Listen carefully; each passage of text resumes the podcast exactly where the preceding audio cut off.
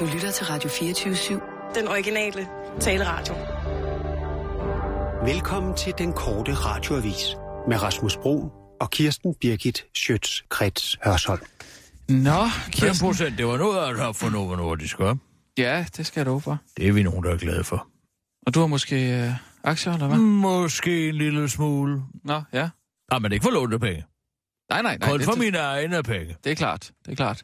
Åh, oh, jeg har altid spillet på, at amerikanerne ville blive federe og federe, og det har de jo også gjort. Mm. Og det betyder jo mere diabetes og flere penge til Kirsten Birgit. Jamen, det er da dejligt. Trasiba. Ja. Det glæder vi os over. Ja. Det, det produkt. Har vi ellers haft en dejlig weekend? Hvem er vi? Øh, ja, vi, altså Om vi dig. har haft en. Ja, altså dig. Du, har, har du haft... Var det prøver du at inkludere mig i retorikken? Jeg er altså ikke kommet på plejehjem endnu, kammerat. Nej, nej, nej. Jeg... Undskyld, jeg spørger. Men du kan bare sige, har du eller de, Kirsten Birgit, haft en god weekend? Har du, Ja, du må gerne Eller- sige du til mig. Ja. har du haft en god weekend, Kirsten? Jeg har haft en glimrende Nå, weekend. var Tak fordi du spørger. Ja. Ja. Det har stået litteraturens tegn. Det Nå. gør jeg altid en gang imellem med weekenderne, du ved. Så siger jeg, nå, Kirsten Birgit, nu skal du altså huske at læse. Mm-hmm. Og det gør jeg. Jeg læser også til daglig. Ja, det er dejligt. Men altså, Og hvad giv, rart at have giv sig tid. helt hen. Ja. Altså til en roman, ikke så? det er dejligt at have den tid. Når man ikke er en, øh, en børnefamilie, så har man jo masser af tid til at smække benene op og ligge og fordybe sig. Ja, det er fordi, at vi to har taget forskellige valg. Ikke fordi, at en eller anden guddommelig og eksistens har været nede og velsigne mig med et bedre liv end dig. Du har selv Det truffet siger din heller valg. ikke. Altså, det er da mig, der er velsignet, hvis der er nogen af os, der er Må velsignet. jeg spørge, om det er fordi, du selv har smagt guderne som brugsjus denne weekend, eller hvad? Nå. ja, jamen, jeg har været, øh, jeg har været alene. Nå. Ja. Hvad lavede du? Jeg har bare ligget på sofaen faktisk, bare set, set Robocop, blandt andet. Kingsman, så jeg. Jeg har bare haft sådan rigtig, jeg har bare brug for at se alle de der film der, der bare lige uh, kom ud. Der er I, hvor vi snakker, Kirsten. Prøv at høre her. Nu skal jeg lige, nu udskyder vi lige den her, for der er tid til at uh, Rasmus Broen Nå. får en lektie her. Hvad nu? Altså, jeg har aldrig troet på, at man er, hvad man spiser. Men jeg har i høj grad troet på, at man er åndeligt, hvad man læser. Mm. Og hvad man tager inputs. Hvis man skal have et ordentligt... Men er det også, Hør hvad man jeg siger til dig! Men Hvis man også, skal have spiser, et- Kirsten. Nej, det er man ikke. Jo, Oh. Det kan jeg love for, man ikke er. Man er, hvad man spiser. ja. Der er jo ikke nogen videnskabelig evidens for, at den DNA, man indtager, influerer ens DNA på nogen som helst måde. Bare fordi Ja, men- du spiser en grisebasse, så bliver du jo ikke til en lille grisebasse, vel? Nej, men hvis du spiser seks kanelsnegle, så tager du altså på i vægt. Jamen, det bliver jo ikke en kanelsnegle af. Men Nej, hvis men- du er derimod jo- fylder dit hoved med ravl og skrat Ja. og møg og amerikanske franchise-film, og Ja. hvad ved jeg, Ej, så bliver men- du dum, Ja. og så er dit, dit, ud, Nu- ud, dit output, Mm. for at bruge et godt dansk ord, Mm. mm. det bliver dårligt. Ja. Du skal tage noget kvalitet Men indenfor, det handlede, om, det handlede om, at jeg bare havde brug for at trække stikket fuldstændig, og bare ligge og lave ingenting. Det kan altså være ret Men rart. hvad har du så at byde på? Hvad har du at byde på på baggrund af den? Er det input? Ingenting.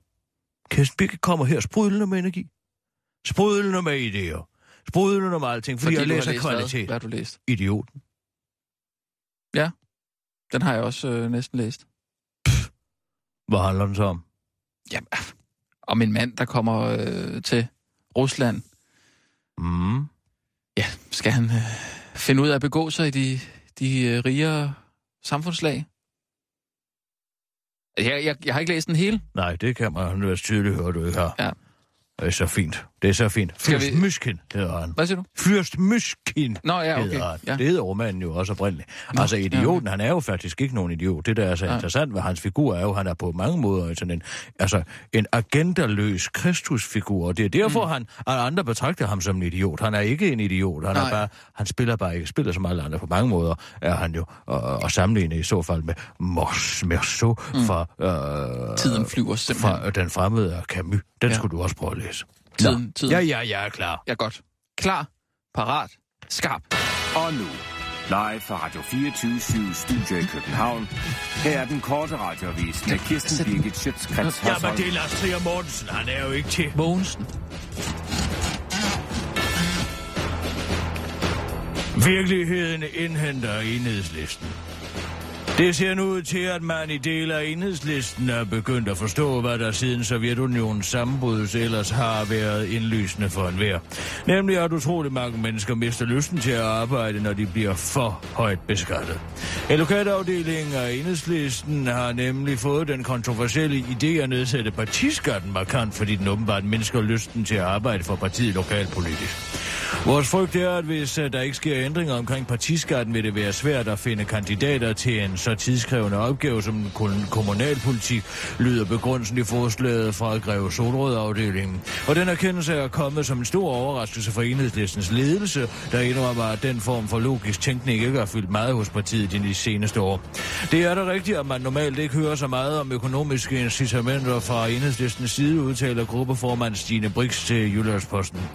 På spørgsmålet fra Jyllandspostens rapporter, øh, på rapporter om partiet nu vil anerkende, at der findes en sammenhæng mellem høj skat og mangler lyst til arbejde, udtaler gruppeformanden. Det tror jeg nok, at vi anerkender, at der findes, men ja, det er der ved at kigge på, siger Stine Brix til Jyllandsposten. Stine Brix understreger dog over for den korte retsforvis, at ledelsen ikke vil kigge så meget på det, at de ligefrem vil overveje at tænke om økonomiske incitamenter også kan gælde ud i det rigtige samfund. Claus Hjorts punkt ikke helt så stor som forventet. I morgen fremlægger regeringen sit bud på en finanslov for 2016, men allerede i dag løftede finansminister Claus Hjort Vedder lidt af sløret for, hvad vi kan forvente. Og budskabet er klart, der bliver ikke råd til en skid. Finanslovsforslaget har derfor fået den mundrette titel Stramme rammer, klare prioriteter og lægger op til, at der skal spares yderligere 2 milliarder, hvorfor man blandt andet aflyser SR-regeringens børneudspil, der ellers skulle sikre flere pædagoger til vores allesammens fremtid, børnene. Vi ville egentlig have kaldt udspillet for klammer rammer for børn. Hvad for en ulandsbistand? Forskning for egen regning, og så dropper vi lige den elbilsafgift. Men den titel lå så dårligt øh, ærligt i munden, udtaler Jort Vader til den korte radioavis og forudsiger til Berlinske, hvordan finanslovsudspillet bliver modtaget.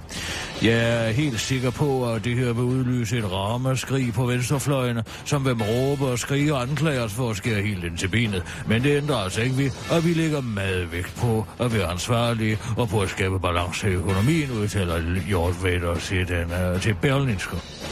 På venstrefløjen har man dog ikke ligefrem stærkt tænkt sig at benytte sig af Jort Vedders eget ordvalg om, reger- om, at regeringen skærer helt ind til benet med den nye finanslov. Ufatteligt dumt og kortsigtet bliver nok en mere rammende beskrivelse af ordvalget, udtaler en venstreorienteret, der gerne selv vil vælge sine ord til at beskrive finansloven med, og skynder sig derefter at forudse, at Jort Vedder sikkert vil kalde den udtalelse for et udtryk for fremsynethed på venstrefløjen. Nej, jeg vil snarere kalde det for et udtryk for den evige uansvarlighed, som præger venstrefløjen, men den analyse vil de med garanti kalde for klog og indsigtsfuld, hvis jeg kender de røde ret. Det bliver dog ikke det ordvalg, man snarere virkelighedsfjerner ud af trit med den tid, vi lever i, udtaler den venstreorienterede og fortsætter diskussionen med Hjortmeter. NASA afslører opdagelser af Mars i dag, sen eftermiddag. I går meldte det amerikanske rumagentur NASA, at de i dag mandag vil fremlægge en betragtelig videnskabelig opdagelse om vores røde naboplanet. Det kommer til at ske på et pressemøde kl. 17.30 dansk tid, og hele verden venter i spænding. Kan det måske være opdagelsen af liv på Mars, eller måske vand til brug for fremtidige kolonier? Sidst NASA offentliggjorde en stor astronomisk opdagelse på et pressemøde, der var det opdagelsen af planeten Kepler-452b, der er en jordlignende planet i verdensrummet, der kredser om en anden stjerne end solen, altså en såkaldt exoplanet. Men spændingen omkring dagens pressemøde er stor og varieret. Jeg tror, de har fundet en lille grøn marsmand, griner Hanne Berslev, som den korte radioavis har talt med, mens Frans Troelsen tror på noget helt andet. Det kan også være, at de har fundet en flyvende tallerken deroppe, griner han. Jeg tror, de har fundet ud af, at flygtningene meget lettere kan hjælpe på Mars' overflade, siger Søren Espersen grav alvorligt til den korte radioavis. Det var den korte radioavis med Kirsten Birgit Sjøskreds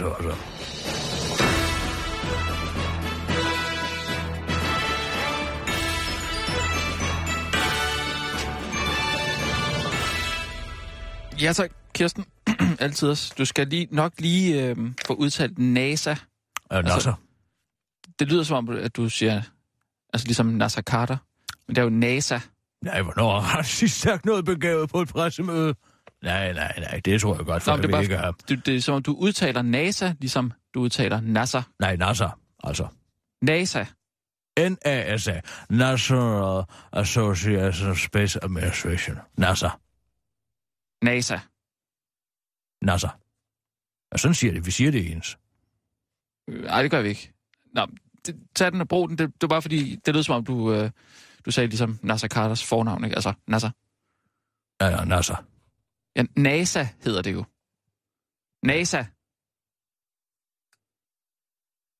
Hvad? Jamen altså, hvad, hvad, hvad, hvad, hvad du vil? Ja, det var bare lige en pointer. Hvor, altså, hvordan, hvor mange mennesker tror du, der kan misforstå, hvem det er, der er tale om her? I går meldte det amerikanske rumagentur NASA. Nå, altså- men, men det udsættes jo. NASA er jo ikke det amerikanske rumagentur, vel? nej, nej. Men man kunne bare sige NASA. Ja, fordi du gerne vil have. Og jeg siger det på en, en helt bestemt måde, så du føler, du har noget indflydelse. Overhovedet ikke. Hvis du Og- gerne vil forklare mig noget, så kan du Mm. forklare mig, hvad, vær venlig at forklare mig, hvad i alverden det er, Christian Jensen han laver over i Central Park i New York. For, hvor skulle vi det fra? Ja, det ved jeg ikke. Du er da sådan en somi type Nå, du tænker på den der øh, video, han lavet?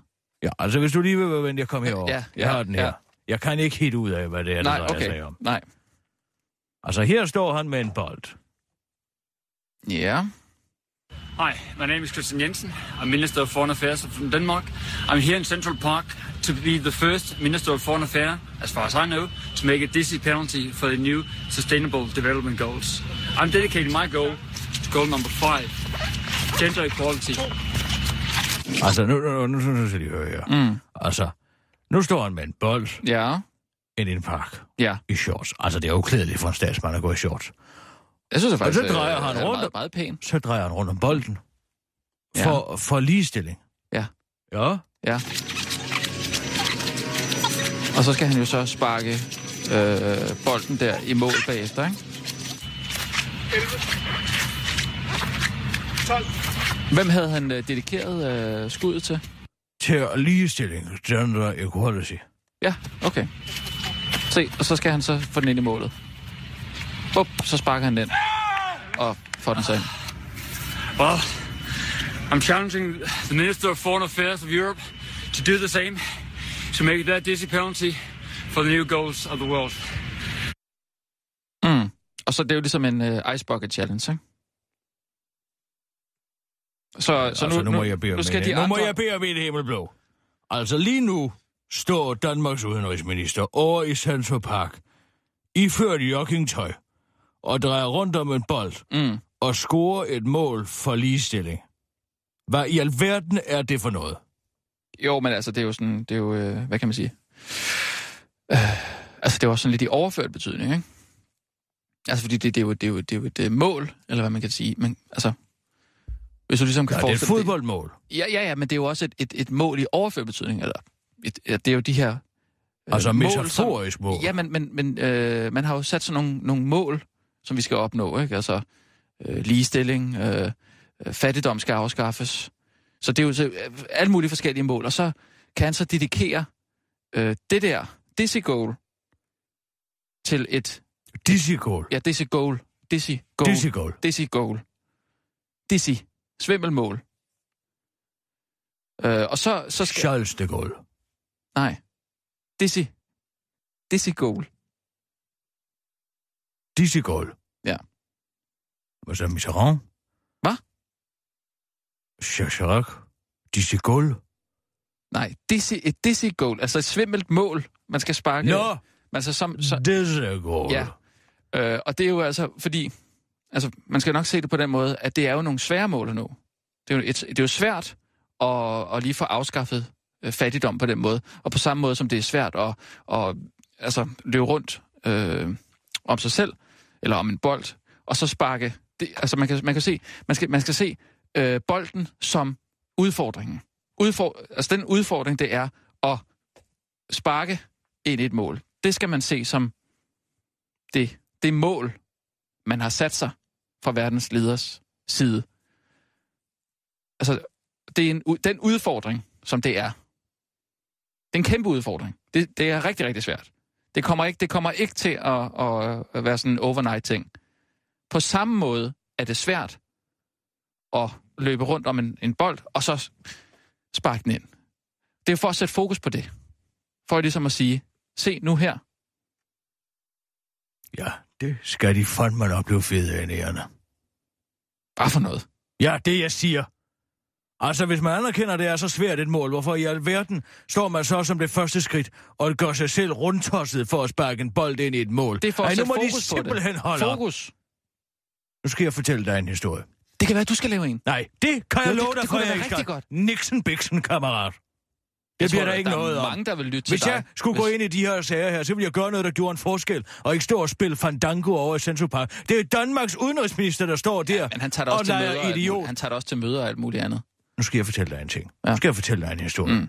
Men hvorfor jeg respekterer, respekterede JFK sådan. Altså, han døde jo allerede, da jeg var en lille pige på 10 år. Men mm. da jeg senere hen... Øh, det er en historie, jeg hørte om ham fra Morley Safer, som du måske hvem? kender. Morley Safer. Mor- Morley. I'm, I'm less store, I'm Morley Safer, this is uh, 60 minutes. Morris. Morley. Altså M-O-R-L-E-Y. Maury.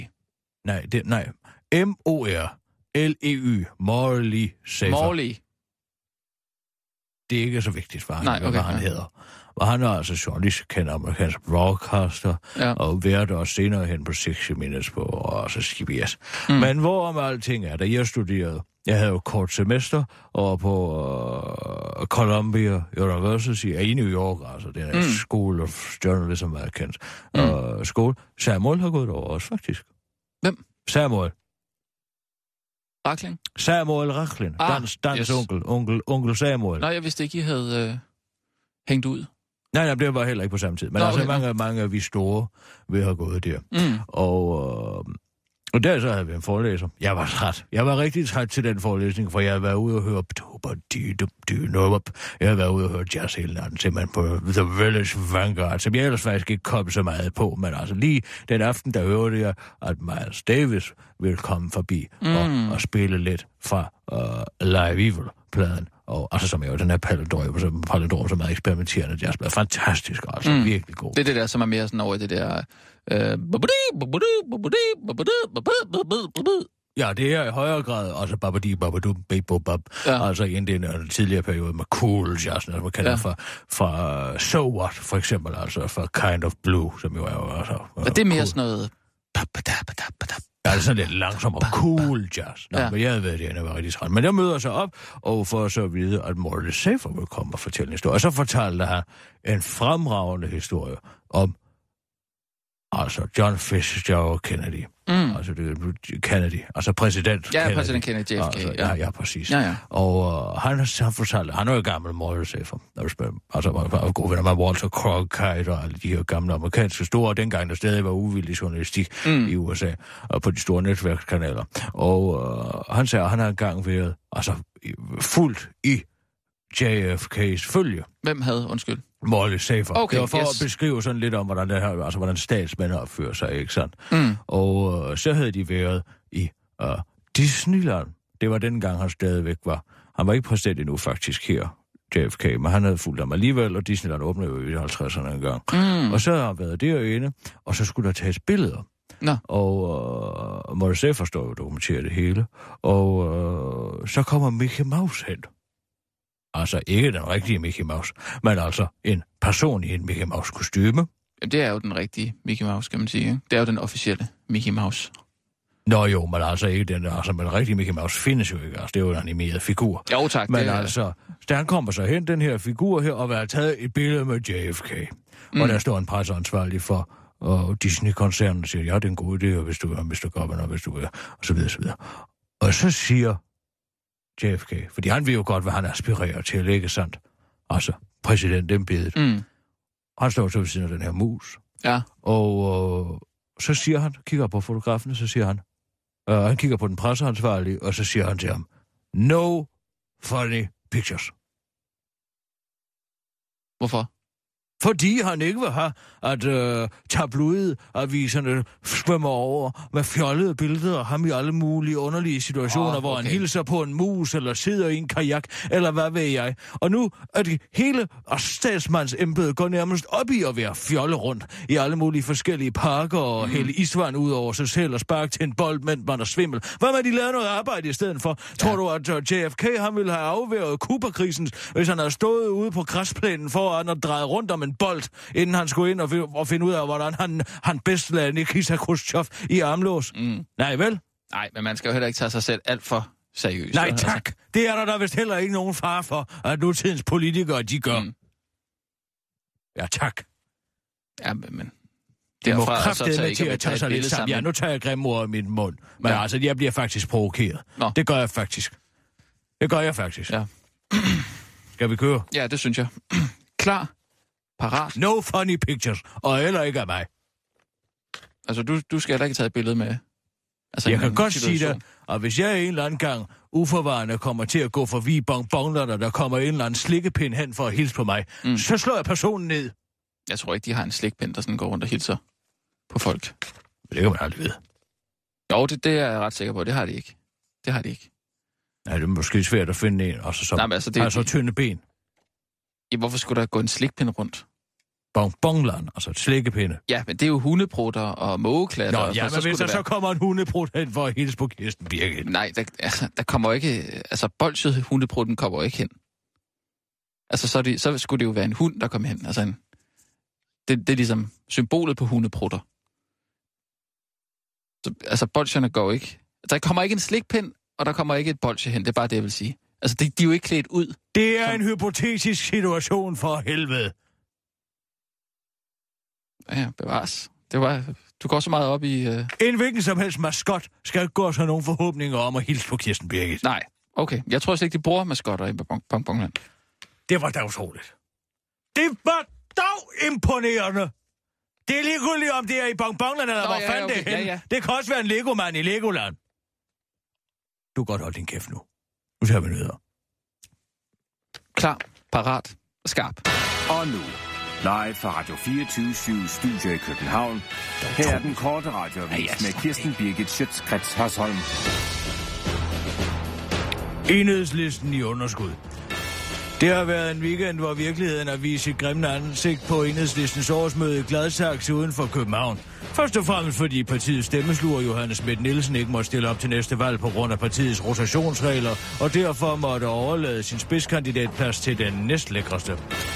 Dernæst måtte man i partiet også erkende, at nogle mennesker simpelthen mister lysten til at arbejde, hvis skatten er for høj. Men det var altså også tid til at se i øjnene, at partiets årsregnskab for 2014 ikke var helt godt nok. Regnskabet viste nemlig et dundrende underskud på en million kroner, hvilket hovedbestyrelsesmedlemmet Mikkel Warming selv kaldte for forringer. Efter årsregnskabet var blevet lagt frem, blev medlemmerne dog delt op i små grupper, hvor der skulle brainstormes på, hvordan partiet inden næste folketingsvalg skulle få flere indtægter i den slunkne partikasse. Der var en, øh, det var en sindssygt svær, men også sjov opgave, der, og der var mange virkelig gode bud. En foreslog, at vi kunne vinde i lotto. En anden, at vi kunne prøve at finde en skat, udtaler et menigt medlem af enhedslisten til den korte radiovis og forklarer, at ledelsen havde fundet på et uh, sjovt benspænd til øvelsen. Man måtte ikke bare foreslå at hæve skatten, så det var en lidt svær opgave. Ja, øh, der var vist heller ikke nogen, der som sådan løste den, men det var da et meget godt eksempel på, at man bare skal tage andre folks penge, hvis man ikke selv kan finde ud af at tjene nogen, udtaler det menige medlem til den korte radiovis. Det menige medlem blev kort efter den skabsindige økonomiske analysevalg som enhedslistens spidskandidat på Fyn. Paven begynder stand-up-karriere. Pave Frans besøger som bekendt i disse dage USA, og som det er sædvane for statsmænd i USA, leverede han også i går et regulært stand-up-show, der efterlod publikum i regulære latterkramper. Mænd og kvinder har ved hjælp af djævelens snedighed desværre lært at dele sig. Folk siger, at jeg kun siger sådan, fordi jeg ikke er gift, sagde paven til stor moro, fordi de fremmødte, der kunne forstå, hvad fanden det skulle betyde, i går i en tale i Philadelphia. Selvom man grinte af den udtalelse, så faldt der endnu flere grin, efter paven forsøgte sig med en bombesikker svigermorvidighed. Mange har problemer i familierne, de skændes, og nogle gange flyver tallerkenerne. Og så vil jeg slet ikke begynde at nævne svigermøder, sagde hans hellighed til den lattermilde skare. det er du godt lide. Også Barack Obama, der efterhånden selv er mere stand-up-komiker end præsident, var imponeret. Han går den sikre vej med svigermorvidigheden. Der er ingen, det er der ingen skam i. Man skal altid lige finde sig selv som komiker, siger Obama til den korte radioavis. Paven skal i morgen videre til regeringsbyen Washington, hvor han vil forsøge sig med noget nyt materiale. Det forsikrer en talsperson fra Vatikanet, den korte radiovis. Guds stedfortræder på jord har gjort sig nogle morsomme betragtninger om den unødige besværlighed i at åbne en CD, og vil også give kvaliteten af verdens flymad et par ord med på vejen, siger Schweizerkardist Martin Brunvald til den korte radiovis. Pas på! Der kommer en helligdag. Dansk Folkepartis undervisningsordfører Alex Hansen frygter, at muslimske skoleelevers fejring af den muslimske højtid Eid vil medføre, at skolerne på sigt vil føle sig nødsaget til at indføre en officiel dag. Når muslimske elever hvert år ved et tid ikke dukker op til undervisningen, resulterer det nemlig visse steder i halvtomme skoler, og det er ifølge undervisningsordføreren bare ikke i orden. Skolerne sniger en muslimsk helligdag ind ad bagdøren, når de godkender fraværet, som Alec Hansen udtrykker det til Jyllandsposten. Og så vil man jo fandme aldrig, hvilken dag der kommer til, at, den kommer til at ligge på den i dag. Det er jo den rene nomade anarki, udtaler han til den korte radioavis. Hverken uddannelsesminister Eltran Nørby eller skoleledernes forband Claus Hjortdal har dog tænkt sig at gøre noget som helst ved det. Men det er simpelthen for dårligt ifølge Alexandersen. Hvad bliver det næste? At du har en periode på op mod fem uger om året, hvor 30 procent af eleverne i enkelte klasser er fraværende, fordi de er taget på skiferie med deres forældre, udtaler undervisningsordfører Alexandersen til den korte radioavis. Det var den korte radioavis med Kirsten Birke Sjøtskreds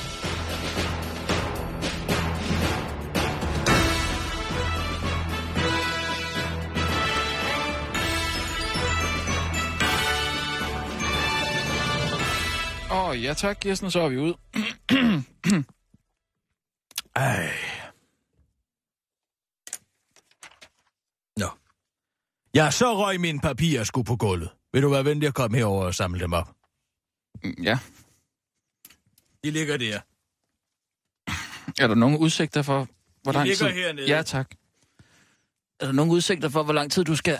Au! Hvad fanden? Der fik Hvad? du lige et lille rap bag i, hva'? Så kan du selv føle, hvordan det er. Jeg går sgu da ikke at slå dig bag Det er glasloftet, det der. Det kan jeg godt fortælle dig. glasloft. Ja, nu. det er glasloftet. Hvad snakker du om? Det jeg siger, det der gør, at kvinder ikke kan avancere for videre end et givet punkt. Det er den objektificering, du lige var Er udsat det ikke for. dig, der lige har slået mig bag i? Jamen, det er for at vise dig, hvordan det er. Og det var ikke ret, vel? Jamen, jeg går da ikke at slå dig bag i. Det gør du da. Hvad for noget? Er det ikke dig? Nej. Nej. Hvem i alverden er det så? Ja, det ved jeg da ikke, men det er da ikke mig i hvert fald. Hvorfor skulle jeg gøre det? Jeg er jo gift. Ja, for det afholder jo jer mænd. Ja, det afholder i hvert fald mig. Den Jeg- ring der, det betyder sgu ikke en skid for jer. Og det synes jeg nu nok, det gør. Det er jo i øvrigt... Det må være Michael. Michael Berlsen. Det, han er altså også gift. Ja, det er han. Og han er godt gift. Men Ja. Hvis det er ham, så må jeg lige først sige et par alvorsord til ham. Ja, det er ikke ham. Det kan jeg ikke forestille mig. Det kan jeg ikke. Men den her sag, den er åbnet nu. Er der nogen, der går... Altså, hvis der er nogen, der går jeg synes, og, og tager jeg på føler, dig, jeg føler uh, raps og niv og klask. det skal du jo komme til mig med, Kirsten. Det gjorde jeg jo også lige. Nej, du, du, øh, du slog mig jo i, lige bag i. Hvis, der, hvis du oplever, at der er nogen, der går og, og, og øh, tager på dig, Ja, så skal du altså komme til mig. hvorfor det var, du tænkte at gøre ved det? Og pande dem ned? Det regner jeg da ikke med, at du nej, kan finde ud af. nej, nej, men så må jeg jo lige øh, ind og tale lidt med, med, Men med der er jo en grund til at bruge så meget energi sådan på ledelsesplan omkring sådan nogle ting. Det handler bare om at finde den skyldige, og så give dem en nød. Altså ikke... Du skal jo ikke til at ty til- en til- egernød, til- men sådan en gok. Sådan en godt kostskolebank lige Ja, nu skal vi ikke til at ty til vold. Hvorfor ikke? Ja, fordi hvis der er tale om sexikane, så er det jo noget, vi er nødt til at i talesætte her. Ikke også? Altså, hvis du siger i talesæt en gang til, så går jeg mok. I talesæt. Hvad i Ja, det er er det for et, et managementsprog? Jamen, I det? Hvad, vi er da nødt hvad til- du i talesætte? ja, Jeg det, hedder Rasmus, jeg vil gerne have lov til at i talesætte et problem. Jeg så sig frem, kammerat. Nå jo, men jeg mener bare, hvis du, hvis du oplever, at der er folk, der går og... og Ja, og, det oplever jeg da. Men det er det, kan, det kan man da heller ikke få tænkt dem i. Jo, eller hvad? Nej. Jo, det kan man da. Altså, Kan man det? ja, Nej, det altså, det, man. det er jo ikke aldrig i orden at gå og tage på sine kollegaer. Nu skal du også høre noget morsomt. Nu snakker vi ikke mere om det. Nu gider vi ikke at i talesætte det mere. Nu vil jeg gerne i talesætte noget andet. Hvad vil du gerne? Hvad var det? Det var vel... Øh, det var mig, der fik en... Fik muligvis en Nej, nu skal du høre noget morsomt. Facebook. Du skal høre noget sjovt. Hør nu, vil du høre noget sjovt? Åh, oh, nej, det var bare Ole Birk Olsen fra Liberale Alliance. Går du og frasaliserer med ham? Nej, han har bare liket noget. Vil du være venlig at høre, hvad jeg har at fortælle dig? Han liker det der Christian Jensen, øh, hvor han skyder klimamål ned. Eller ikke, ikke, ikke det, han gør. Prøv lige at høre. Ja, okay, der er sket noget morsomt. Ja. Altså, hvad sker der på onsdag? På onsdag? Hvad er det, der er på onsdag? Bagdysten. Er det bagdysten? Den store bagdyst. Ja, der er den store bagdyst på onsdag, Rasmus. Men det er ikke det. Det er 10 års jubilæet for offentliggørelsen og trykningen af de vidunderlige Mohammed-tegninger. De vidunderlige Mohammed-tegninger. Ja, de er gode. Nej, det mener du ikke. Jeg har en vægkalender hjemme med alle 12. Nej, det mener du ikke. Jo, som sofastykke.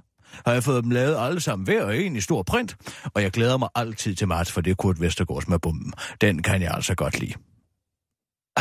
Så har jeg fødselsdag i februar, og i marts måned, så kan jeg glæde mig til den store, altså Mohammed med, med turban der, bum, vi kommer op. Og så skifter Det jeg er jo ud. ikke engang Så sjovt. skifter altså, jeg det er ud. overhovedet ikke sjovt. Det er heller ikke meningen, det skal være sjovt, men jeg kan sige dig, det er en, Er det ikke meningen, det skal være sjovt? Det er Hvad er så meningen med en det er satiretegning? en samtale starter, det kan jeg godt fortælle dig. Det er noget, der bryder isen.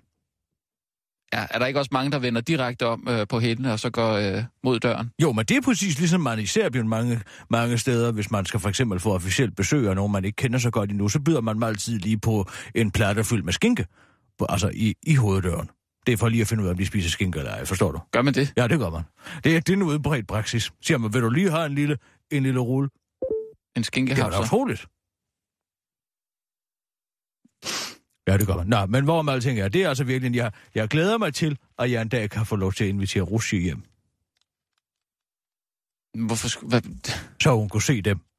Det tror jeg altså ikke, der kommer noget godt ud af. Nej, det gør der nødvendigvis ikke, men der kommer en god diskussion, tror jeg. Nej, det tror jeg altså ikke, der gør. Ja, men hvor Jeg med tror, alting det er, du har læst, hvordan Bo Lidegaard har harceleret mod de beslutninger, der blev taget dengang. Han er simpelthen så bagklog, den mand. Det er helt vildt. Men han har skrevet alt muligt. At, ja, altså, det var det hele den her situation med, at du godt husker. Hvor gammel var du dengang? Nu måske i virkeligheden ikke så gammel. Hvor gammel var du der i 2005? Mohammed-tegninger? Hvor gammel var du? Var du 12 år? Nej, Var du 12, jeg, jeg, 13 tror, år? jeg, altså, jeg er 32 år nu. 12 år minus 20. Nej, det er 10 år siden. Du er 22. Men altså, det som er så spændende, ikke? Mm. det er jo, at du kan godt huske, at ambassadørerne der ville mødes med få.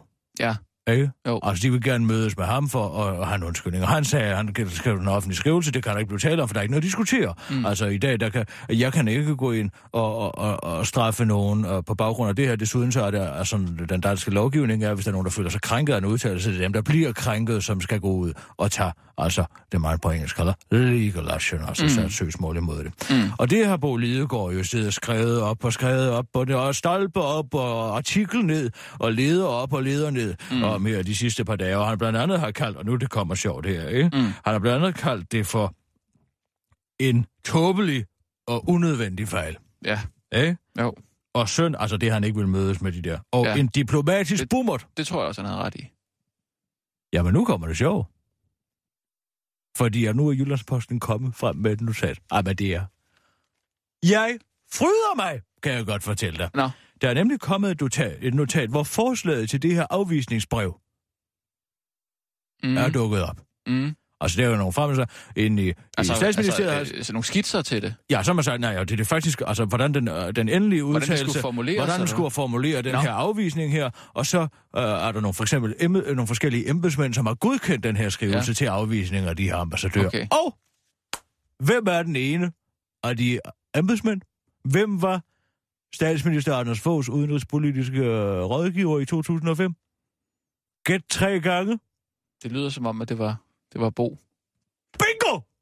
Ja. Ja. Det var Bo Lidegaard. Nå, Og det, der er så morsomt, det er, at der står Gud hjælp med udenpå.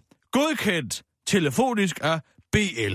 Og så har de altså... Nej, men altså, det er en vanvittig god historie. Mm. Så har de altså så sagt... Så har de spurgt... Altså, det er gode på Jyllandsposten. Mm. Altså, det er jo så gode. Nu skal du høre her. Skriver han her. Undskyld. ja. Jeg ja. synes virkelig, det er morsomt. ja. Han siger, Bo Lidegaard, som i dag er ansvarshavende chefredaktør på politikken, kalder det, citat, en nærliggende antagelse af, at initialerne BL står for Bo Lidegaard. Ja. ja tak, det er sgu en nærliggende antagelse. Og senere hen, så siger han så, at det er godt, så spørger de ham, hvorfor godkendte du så i din tid uh, brevet, hvor kravet om et møde bliver altså, ignoreret, hvis han kalder det alle de her ting? Så siger mm. han, hvis du spørger mig i dag, om jeg vil anbefale, at et medlem af regeringen havde taget et møde med ambassadørerne, så svarede jeg, Hold Ja, hvis du spørger mig i dag. Jamen, han har da harceleret om det, så må man skulle ja. Ja. da gå ud og sige, ja, jeg havde sgu også en medvirkende årsag til, at det møde ikke blev taget. Jeg er selv godkendt Ja, udvalget, ja, i stedet for at sidde inde i politikens hus i sin høje hest og skrive den ene Ja. skrivelse om, hvor dumt det var, det Anders Fogh gjorde, når han kræftede selv har været med til at rådgive ham til at gøre det, den Men hvor- idiot. Hvorfor skal det være en hemmelighed? Altså, det, så det, det må Jamen, der jo være nogen, der opdager altså, på et at høre. tidspunkt. Mennesker i dag, de regner med, at alt, hvad der er sket inden for de sidste, der ligger længere end et år tilbage, det er der ingen, der kan huske. Mm. Så noget, det kommer altid frem på din klaphat. Ja, Ikke også? jo. Altså, helt den avis, den Men er måske han selv glemt Den er simpelthen efterhånden blevet, altså, enten så er det en eller anden bagklog skrivelse i en form af en leder, eller også er det en eller anden studerende, som har forfattet et eller andet elendigt smedeskrift omkring vores nuværende samfund, og som er altså totalt problemfri mm. uh, studerendes liv, som prøver at gøre et eller andet til et gigantisk problem. Ja. Ja. For eksempel cykelhjelm, som jeg lige Ja, var her forleden ja, dag. også- skal du høre her. Prøv at høre det her. Ja, Det er praktisk taget et studerende, som har skrevet et debatindlæg i politikken, hvor hun tigger og beder om at blive reguleret af staten. Øh, Det handler om cykelhjelme. Okay. Jeg har alle forudsætninger for at bruge cykelhjelm. Jeg har engang styrtet grim. Min far har været skade- skadestuelæge, og en cykelhjelm redde min mosters liv. Alligevel gør det ikke. Bla, bla, bla, bla, bla, bla, bla. Nå, det er da også øh, alligevel tankevækkende. Ja, men prøv nu at høre her. Hvis det blev lovpligtigt, vil jeg jo starte. Jeg er helt overbevist om, at et lille formynderisk skub vil gøre det for mig. Staten vil gøre mig en tjeneste ved at agere for manden af forældre lige på dette øjeblik område. Og jeg ved, at jeg på sigt vil blive glad for at træde ind i et hjelmfællesskab med mine medcyklister, så tager dog et aktivt valg og gør, hvad fanden du vil. Man skal vel ikke have nudging og, og blive skubbet og en formynderisk stat, som siger mm. hver eneste gang, vi skal tørre os selv i røven, vel? Nej, men det er vel også bare en form for debatoplæg, hvor man lige, hvor man lige sætter kan du lige ringe på, til hende på her? spidsen. Louise her. Nu skal jeg sgu lige en snak med hende. Vil du, Louise vil Skov med der, der har skrevet Ja, det, eller det kan jeg love dig for. Om hvad? Ja, hvis hun gerne vil have noget formynderi, så skal hun sætte den nemme for dig. Hvad, hvad, hvad, du... Det er Louise. Goddag, Louise. Det er Kirsten Birgit Sjøtskrets, også om inden for den korte radiovis. Goddag, Kirsten. Jeg har siddet og læst dit uh, debatindlæg i politikken. Ja, Hvis du gerne vil have et lille formynderisk skub, så skal jeg komme med det. det lyder da dejligt. Hvad med, at du tager dine egne beslutninger, i stedet for at forsøge at lade staten gøre os alle sammen til nogle kludedukker, og som vi skal følge regler efter? Hvad med, at du tager ansvar for dig selv, og så tager en skide cykelhjelm på, hvis du så gerne vil have den på? Jamen, jeg synes da også, jeg prøver at tage ansvar for mig selv. Øh, indlægget er lige så meget lavet som sådan en stillende spørgsmålstegn ved, hvorfor det er så svært for alle os at få cykelhjelm på, for det er jo ikke kun mig, der ikke kører med den hjelm. Jamen, hvis du så gerne vil have en cykelhjelm på, hvorfor tager du den så ikke bare på? Jamen, det er jo et godt spørgsmål. Det er jo sådan set det, der bliver mit udgangspunkt, og jeg ved da også godt, at det, du er da ikke den eneste, der siger til mig, så tag dig da sammen. Men øh, jeg synes, at det er interessant, fordi jeg er da ikke den eneste, der godt ved, at jeg burde cykle med den hjælp. Men Jeg kender det jeg fra mig selv. Jeg kender det fra mig selv. Jeg Rasmus, har lad nu to være børn. med at blande dig i det her. Ja, du har to børn, og du vil gerne have lov til at sige dem, til dem, at de skal tage en cykelhjelm på. Og de er børn, men Louise er en voksen kvinde. Hun kan vel for helvede tage sine beslutninger selv. Jo, jo, men... Jamen, det forsøger jeg da også, og jeg ved da godt, at jeg burde tage den hjelm på. Det hjælper da også, at du ringer ind. Altså nu, når selveste Kirsten Birgit også fortæller mig, at jeg skal have den på. Det hjælper da alt sammen. Men Jamen. jeg synes, at det er en interessant debat. Og øh, hvis det var så nemt, så er det jo ikke kun 18 procent af os 16-25-årige, der, der tog den på. Så var det nok lidt flere, fordi der er jo ikke nogen gode argumenter for ikke at køre med cykelhjelm. Jamen, hvorfor sætter du det så ikke på, hvis det ikke er nogen gode argumenter? Mener du virkelig, at staten skal ind og regulere dig, før du kan finde ud af at tage dine egne beslutninger? Nej, men jeg mener, skal staten måske kunne give mig et kærligt skub, når, det, når en cykelhjelm koster 400 kroner. Så er det da et skridt på vejen, hvis jeg pludselig kunne få den lidt billigere. Men så går, Jeg du ind for, at det- så går du ind for et nudging-samfund. Så må vi heller ikke spise fedt, fordi at staten skal lægge afgift på dig det ene og det andet. Hvad med, at vi betragter os selv som de frie individer, vi er, og så tager selv ansvar? Jo, jeg synes ikke, det er så farligt, at staten lige giver os et puff i den rigtige retning nogle gange. Vi tager jo også sele på, øh, uden at blive sur over det, og der er lavet rygeforbud forskellige steder. Det er størstedelen af danskerne, der er også glade for. Altså, hvad tænker du, at staten, skulle staten komme med et tilskud, eller hvad, til, til cykelhjelm? Skulle det være en... Ja, men det, altså, jeg tænker, der er jo forskellige måder at gøre det på. Jeg siger bestemt ikke, at jeg har løsningen. Jeg indlægget er lige så meget skrevet for at sætte lidt spørgsmålstegn ved. om, Ja, altså at det skabe en debat. øh, altså, det, Ja, det, det, forskel, præcis. ja, skabe en debat, ja. ja. Ja, det, kan jeg, det kan jeg godt forholde mig til, at man lige man lige øh, tager et emne op og lige siger, hov, er der andre, der har det på den her måde? Ikke? Det er jo lige så meget det. Ja, der, Ja. ja. der, er der er så lige så mange, der har noget imod det. det. Det er jo også en interessant snak om, hvor, meget, hvor, må- hvor må staten blande sig, når det kommer til vores sikkerhed. Fordi der er jo ikke nogen gode argumenter, som jeg sagde, for ikke at tage den hjelm på. Det er jo det, der ikke... Der er jo ikke se, hvorfor Der det er er, der et er jo- klokkeklart godt argument, og det er, at man ligner en komplet idiot, når man cykler med sådan en på. Det er Og ikke vi- et godt Jamen, argument. Det er da et glimrende argument. Jamen, det er da netop Folk, de tager sig ikke ordentligt ud mere. Altså, Ej, helt er det jo ærligt. ikke en, en fashion-konkurrence, når man kører på cykelstien. Nej, men prøv at høre, vi har da alle sammen et ansvar for, hvordan vi tager os ud, og vi kan godt med lidt respekt for hinanden lade være med at gå rundt i offentligheden i joggingtøj og cykelhjelm. Det vil jeg så godt lige have lov til at sige. Ja, det synes jeg måske ikke helt kan sammenlignes. Hvis du falder i joggingtøj, så er det jo ikke, fordi det beskytter dig bedre eller værre. Cykelhjelmen kan jo ende med at redde liv, så jeg synes, det er absurd, at der ikke er flere, der bruger den. Og så foreslår jeg, at en måde at, kunne, at få flere til at bruge den på, det kunne være, at, at staten bakkede op med, med billigere cykelhjelme. Der er sikkert også andre måder at gøre det på, men uanset hvad, så synes jeg det i hvert fald, at det er en debat, der skal tages. Altså, vil have staten til at betale for din cykelhjelm. Det er en måde at gøre det på. Jeg siger ikke, det er den endelige, men prøv at tænke på, hvad det koster sygehusvæsenet, når folk bliver indlagt med hovedskader. Det er det, det er der må det er jo- være nogle penge at spare. Det er jo værd at tage debatten på en eller anden måde, ikke? Lige at, at, at sige, hvem, hvem siger, at det her det er den rigtige måde at gøre det på, ikke? Altså, hvorfor kan man ikke gå ud og debattere lidt og sige, Altså, det er den rigtige måde at gøre det på, fordi at det giver individet ret til selv at bestemme over sit eget liv. Jo, men synes du så også, at at det ikke skulle være lovpligtigt at bruge sele? Der er ja, nogen, der brokker det vil jeg de faktisk skal- sige, at det Nå. burde det ikke være. Jamen, så er vi jo heller ikke helt enige om, hvordan staten skal blande sig i vores sikkerhed. Jeg er rigtig glad for, at de fortæller mig, at jeg skal bruge min sele, når jeg kører bil, fordi at, øh, ellers fik jeg det sgu nok ikke gjort hver gang. ja, man kan godt Det sammenligne det så med, med Så selen, du har ikke, altså du vil ikke tage ansvar i høj grad nok for at redde dit eget liv. Du vil gerne have staten også har ansvar for, at du overlever en biltur. Ja, nu er det ikke kun mig, det handler om. Nu er der kun 18 procent af den målgruppe, eller den gruppe, jeg ligesom repræsenterer, der kan finde ud af at tage den hjelm på. Ja, hvad Det er siger det om den mange. gruppe af mennesker, om jeg må spørge? Altså, hvad er det med jer studerende? Hvis du så gerne vil have cykelhjelm det på, så brug den dog. Jamen ja, det, det, bare det, at der bliver sat lidt fokus på det, kan der også være, at der er nogen, der tager et aktiv stilling. Jeg siger ikke, at staten skal ende med at agere formynderisk tyran, som jeg godt kan høre, at nogen tolker det som. Mm. Men jeg siger bare, at et eller andet skal der gøres, og så smider jeg nogle forslag ind, og så kan man jo selv synes, om det er en god idé eller ej. Jeg er ikke så bange for, at staten tager lidt ansvar for min sikkerhed. Det synes jeg, jeg kan sagtens selv tage ansvar, men også få lidt hjælp. Med den måde, at staten for, for, for, for, forvalter sit ansvar på alle mulige andre områder, Louise, så vil jeg være alvorligt bange for, at de også skulle tage ansvar for min sikkerhed. Tak fordi vi måtte ringe til dig. Det var det. Ja, tak det også have. lidt god dag. Hej. Hej. Det er jo en meget interessant debat på en eller anden det måde. er ved Gud, det ikke er. Jo, jeg synes, at det gav anledning til at lige at, at stoppe op en gang og lige at tænke sig. Hvorfor Tænk kan man ikke bare beslutte for sig, hvordan man vil leve sit eget liv? Altså, hvor herre bevares. Der er jo noget, der hedder Darwin-effekten. Mm. Ej, for søren tiden, Kirsten. Nå, beklager. Ja. ja, det var lidt personligt. Vi skal lige have nogle nyheder. Er, du- er du klar? Om jeg er klar? Ja. Jeg er klar. Klar, parat, skarp. Og nu, live fra Radio 24 Studio i København. Her er den korte radiovis med Kirsten Birgit Schøtzgrads Hasholm. Enhedslisten medlem kommer uforvarende til at citere Margaret Thatcher. Enhedslistens landsmøde i weekenden er allerede blevet berygtet blandt venstreorienterede som værende socialismens Waterloo. Flere tilstedeværende medlemmer brokkede sig nemlig over, at partiskatten var for høj, og at det i modsætning til den tidligere venstreorienterede overbevisning mindskede incitamentet til at optage arbejde kommunalpolitisk. Nu erfarer den korte radiovis dog, at den taler, der diskuterede problemet med, at enhedslisten har et underskud på næsten en million, kom til at citere Margaret Thatcher i sin tale. Vi mangler 800.000 på trods af den partistøtte, vi får. Det er et kæmpe problem, og jeg synes, det afslører et fundamentalt problem ved, journali- ved social- socialismen, og det er, at før eller siden, der lever man tør for andres penge, sagde taleren Torben Frederiksen ifølge den korte radioavis fra talerstolen. Torben Frederiksen selv anede ikke, at han kom til at tage den ultrakonservative britiske ekspremierministers ord i sin mund. Nu når jeg ved, at hun engang har sagt det, kan jeg selvfølgelig godt se, at det er helt hen i vejret, siger enhedslisten medlemmet til den korte radioavis og forklarer, at det han mente var, at, der, øh, at det er et problem, at man øh, fra den danske socialismes side ikke har sikret sig et konstant pengeflow fra andres lommer.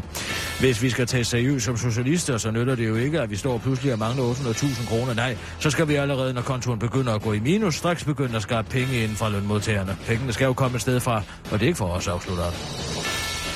Bo Lidegaard 3000 demonstrerer overraskende evne til dobbelttænkning.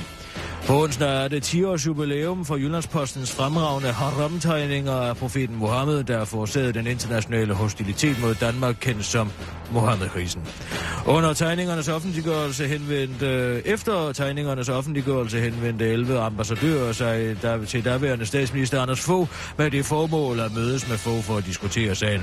Det afslog, det afslog statsministeren, og det skulle blive en meget kritiseret beslutning.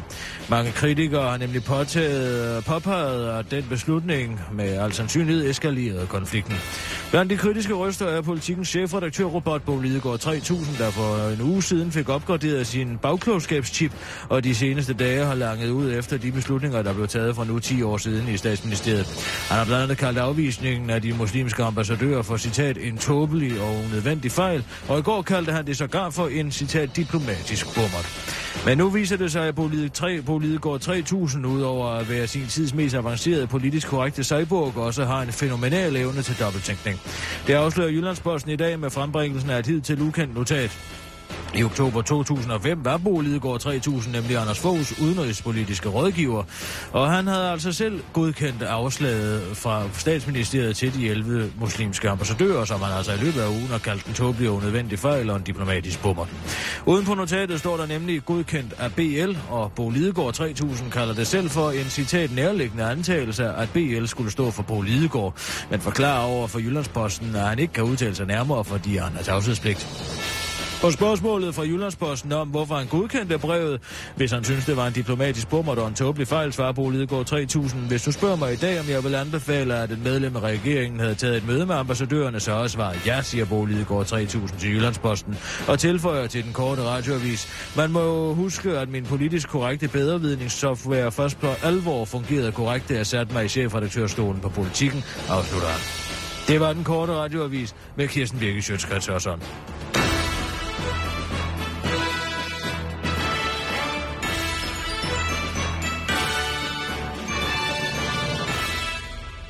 Åh, ja tak, Kirsten. øhm, vi har jo et lille... Jeg ved ikke, om jeg vil kalde det et hængeparti, men vi har jo lidt... Øh, øh, en udfordring med vores øh, Kevin, Kevin Snegl. Ja, hvor, altså, vil du køre altså, videre med den idé, eller hvad? Ja, naturligvis vil jeg køre videre med den idé. Ja. Vi har sat om, hvad? Har han besluttet sig om, hvem der vinder? Ja. Altså, du har fået fremstillet et, et form for akvarie, hvor øhm, Kevin Snegl kan kravle rundt ned i. Det er bare en glasvase. Ja, det er en glasvase, men ja, der ligger jo øh, æbler og gulerødder og, og Ja, han skal da have det lidt godt. Og så har dit, dit formål med det her har været at lave en... Øh, en Bemærk symmetrien. Ja. Den er 100% symmetrisk. ja, at det, det er så, så øh, sneglen ikke skal føle, at der er en side, der er bedre end en anden. Præcis. Okay. Der skal være, lægges fuldstændig op til intuition, hvilken side han er på. Øhm, og så har du så på hver side af den her vase her, der har du så sat et, øh, et symbol for ja. et Ja. fodboldhold. Det her, det er, det er Esbjerg, ikke? Jo, det er Esbjerg, ja. Og det her, det er HEK. Ja. Hobro. Hobro. HEK Hobro. Ja, hik. Ja. Og øh, så skal man så kigge på vasen her og finde ud af, hvilken... Hvem, vinder aftens kamp? Ja, ja, det er en kamp, der er spillet, spillet i dag. Ja, ja, ja. Ja. Og så vidt jeg kan se her, så har Kevin Snegl været over på Esbjerg siden, fordi der har den faktisk lagt en lort. Men nu er den så altså kravlet over på HIK-siden. Jeg vil sige, at han har hele morgen været over på HK siden. Jo, men du kan da se, han nogen været- tvivl om, at han holder med Hobro. Han har været over på, du kan se her, han har været over på Esbjerg. Ja, men altså, alle har jo på et eller andet tidspunkt været over i Esbjerg. Men derfor så tager man jo ud derfra igen. Ja, men det vil altså sige, at øh, Kevin Snegl satser på, at HIK vinder i aften, når Ja. den her kamp spilles. Bare lige så du ved det, jeg har bare lige været inde på danske spil her, ikke? Altså, øh, danske spil mener altså, at Esbjerg vinder den her. Nå ja, men altså, det kan jo være, at Kevin Snegl ved noget, de ikke ved. Ja, men det er da interessant nok i hvert fald. Men, men du kører videre med det. Altså, ja, han skal vel øh, opfylde de samme kriterier som øh, Kevin Kevin. Ja, Altså, den rigtige manden øh, Kevin. Ja, Ja. ja. Kevin. Ja. Kevin Mann. Ja, det skal han. Så, så øh, det her, det er første forsøg. Ud af fem. Så ser vi fem. på fredag, hvis han har ramt fire ud af fem rigtigt. Kevin Snegl. Så tager vi den. Så kører vi med ham, og så bruger vi simpelthen en snegl til at forudse tipsresultater til vores lyttere. Ja, det synes jeg lige så godt, vi kan. Altså, hvis han viser sig, og altså rent empirisk, og kunne forudse de her kampe, så er der mm. ingen grund til, og ikke at dele den viden med andre. Nej. Ja, men så... Så gør vi det. Så HIK. Skal du spille på det selv? Nej, nu venter lige og ser, om, han har ret i den der. Jeg går til at spille pengene direkte. Nej, okay. Vel? Nej. Skal vi uh, tage den, den sidste nyhedsudsendelse? Mm, ja. Det er en vejret og sådan vi noget. lidt... Vi har en vejret, vi ikke har sagt endnu. Det var meget godt lige at få vejret. Få gang i vejret. Og så er der den her med, med forsvaret her, ikke? Den er også meget god, den skal vi have med. Ja, okay. Det står jo ikke Forsvaret. særlig godt til i forsvaret, kan man vist roligt sige. Nej. Jamen, så lad os, øh, så lad os lige se, om vi kan nå en sidste nyhedsudsendelse. Er du klar? Ja, ja. Godt. Klar, parat, skarp. Og nu, live fra Radio 24 Studio i København. Her er den korte radiovis med Kirsten Birgit Schøtzgrads Hasholm. Problemer med tilliden i forsvaret. En undersøgelse afviklet af hovedorganisationen og officerer i Danmark viser, at hele 8 ud af 10 officerer har mistet tilliden til ledelsen i forsvaret. Sammenholdt med en undersøgelse, DR har foretaget om, at 4 ud af 10 officerer aktivt søger væk fra forsvaret, gør det, at situationen og sagen er alvorlig, og forsvarsministeren hurtigst muligt må gå ud og markere en linje, forklarede formanden for HOD, Niels Tønning, til Fyns Selvom undersøgelsen er lavet før jeg tiltrådte som forsvarsminister, så tager jeg den meget alvorligt. Undersøgelsen svarer fint til det billede, jeg har dannet mig i mine måneder som minister. Jeg er godt klar over, at det er en, det er en stor opgave at løfte både for ledelsen og den helt overordnede chef, som er mig. Men det er meget alvorligt tal, siger Karl Holst til Berlingske og tilføjer, hvad han præcis vil gøre. Jeg vil afvente et input fra forsvarets ledelse om, hvilke initiativer man forestiller sig at tage for at øh, forbedre tallene. Derudover vil jeg samle forsvarsforligkredsen og forsøge øh, for at drøfte, hvad vi politisk kan stille op, afslutter han til Berlingske og tilføjer til den korte radioavis. Jeg håber, at forsvarskredsen som løsningsforslag foreslår noget med at være fuld af løgn og misbruge de sønderjyske skatteyders penge til egen vinding, for så har jeg næsten allerede løst problemet, afslutter forsvarsministeren, mens han smiler som en masse morter. Danmark på den anden ende. Det er usædvanlige forhold, som danskerne i disse dage er vidne til, men vi bliver nødt til at forholde os til kendskærningerne, hvis vi vil forsøge at forstå, hvad, det egentlig, hvad der egentlig er op og ned i den givende situation. Det er nye tider, og vi udsættes konstant for forskellige forklaringer fra vores politikere, men vi bliver altså nødt til at forstå, at vi ikke bare kan læne os tilbage og lade som ingenting. Der er nemlig hele tre usædvanlige forhold, der gør sig gældende. Det forklarer meteorolog Brian Dollars til den korte radioavis og peger på, at fænomenet blodmåne først og fremmest skyldes, at fuldmånen bevæger sig ind bag jordens skygge, hvor månen får sin karakteristiske koverrøde farve.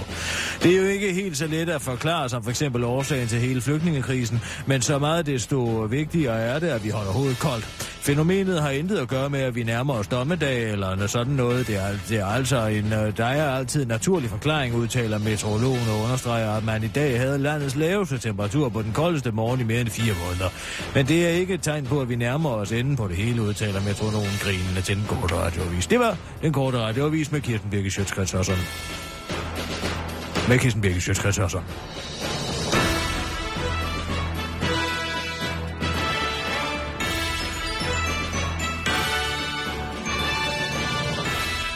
Ja, tak, Kirsten. Bare lige et hurtigt spørgsmål til, til bogen, Kirsten. Øh, hvilken filmkarakter vil du sige, du mindede mest om? Mm. Det må jeg nok sige, hajen i Jaws. Mm, ja. Ja, okay. Ja. Altså, folk ser mig ikke komme rigtigt, før det er for sent. Nej. Og jeg har også engang været på kanotur, hvor der var en, der sagde, jeg tror, vi bliver nødt til at have en større kano. Aha. Og det er interessant. Og Så hegn, simpelthen. og vil du høre en Ja. vidighed? Ja, ja. Hvordan ved man, om en haj er bøsse?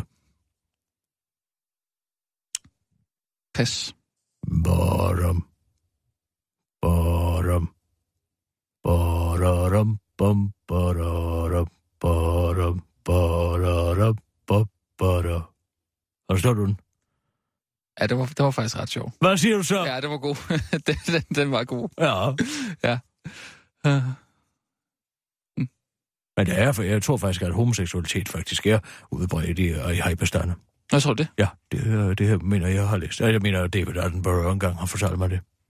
Nej, nej, fortalte dig det simpelthen? Ja, ja. Ah, Okay, face to face. Face to face. Jeg vidste ikke, han var din, i din øh, vennegruppe. Nej, det er han heller ikke, men jeg har altid holdt meget af ham. Mm. Han kan få mig til at sove. Sådan.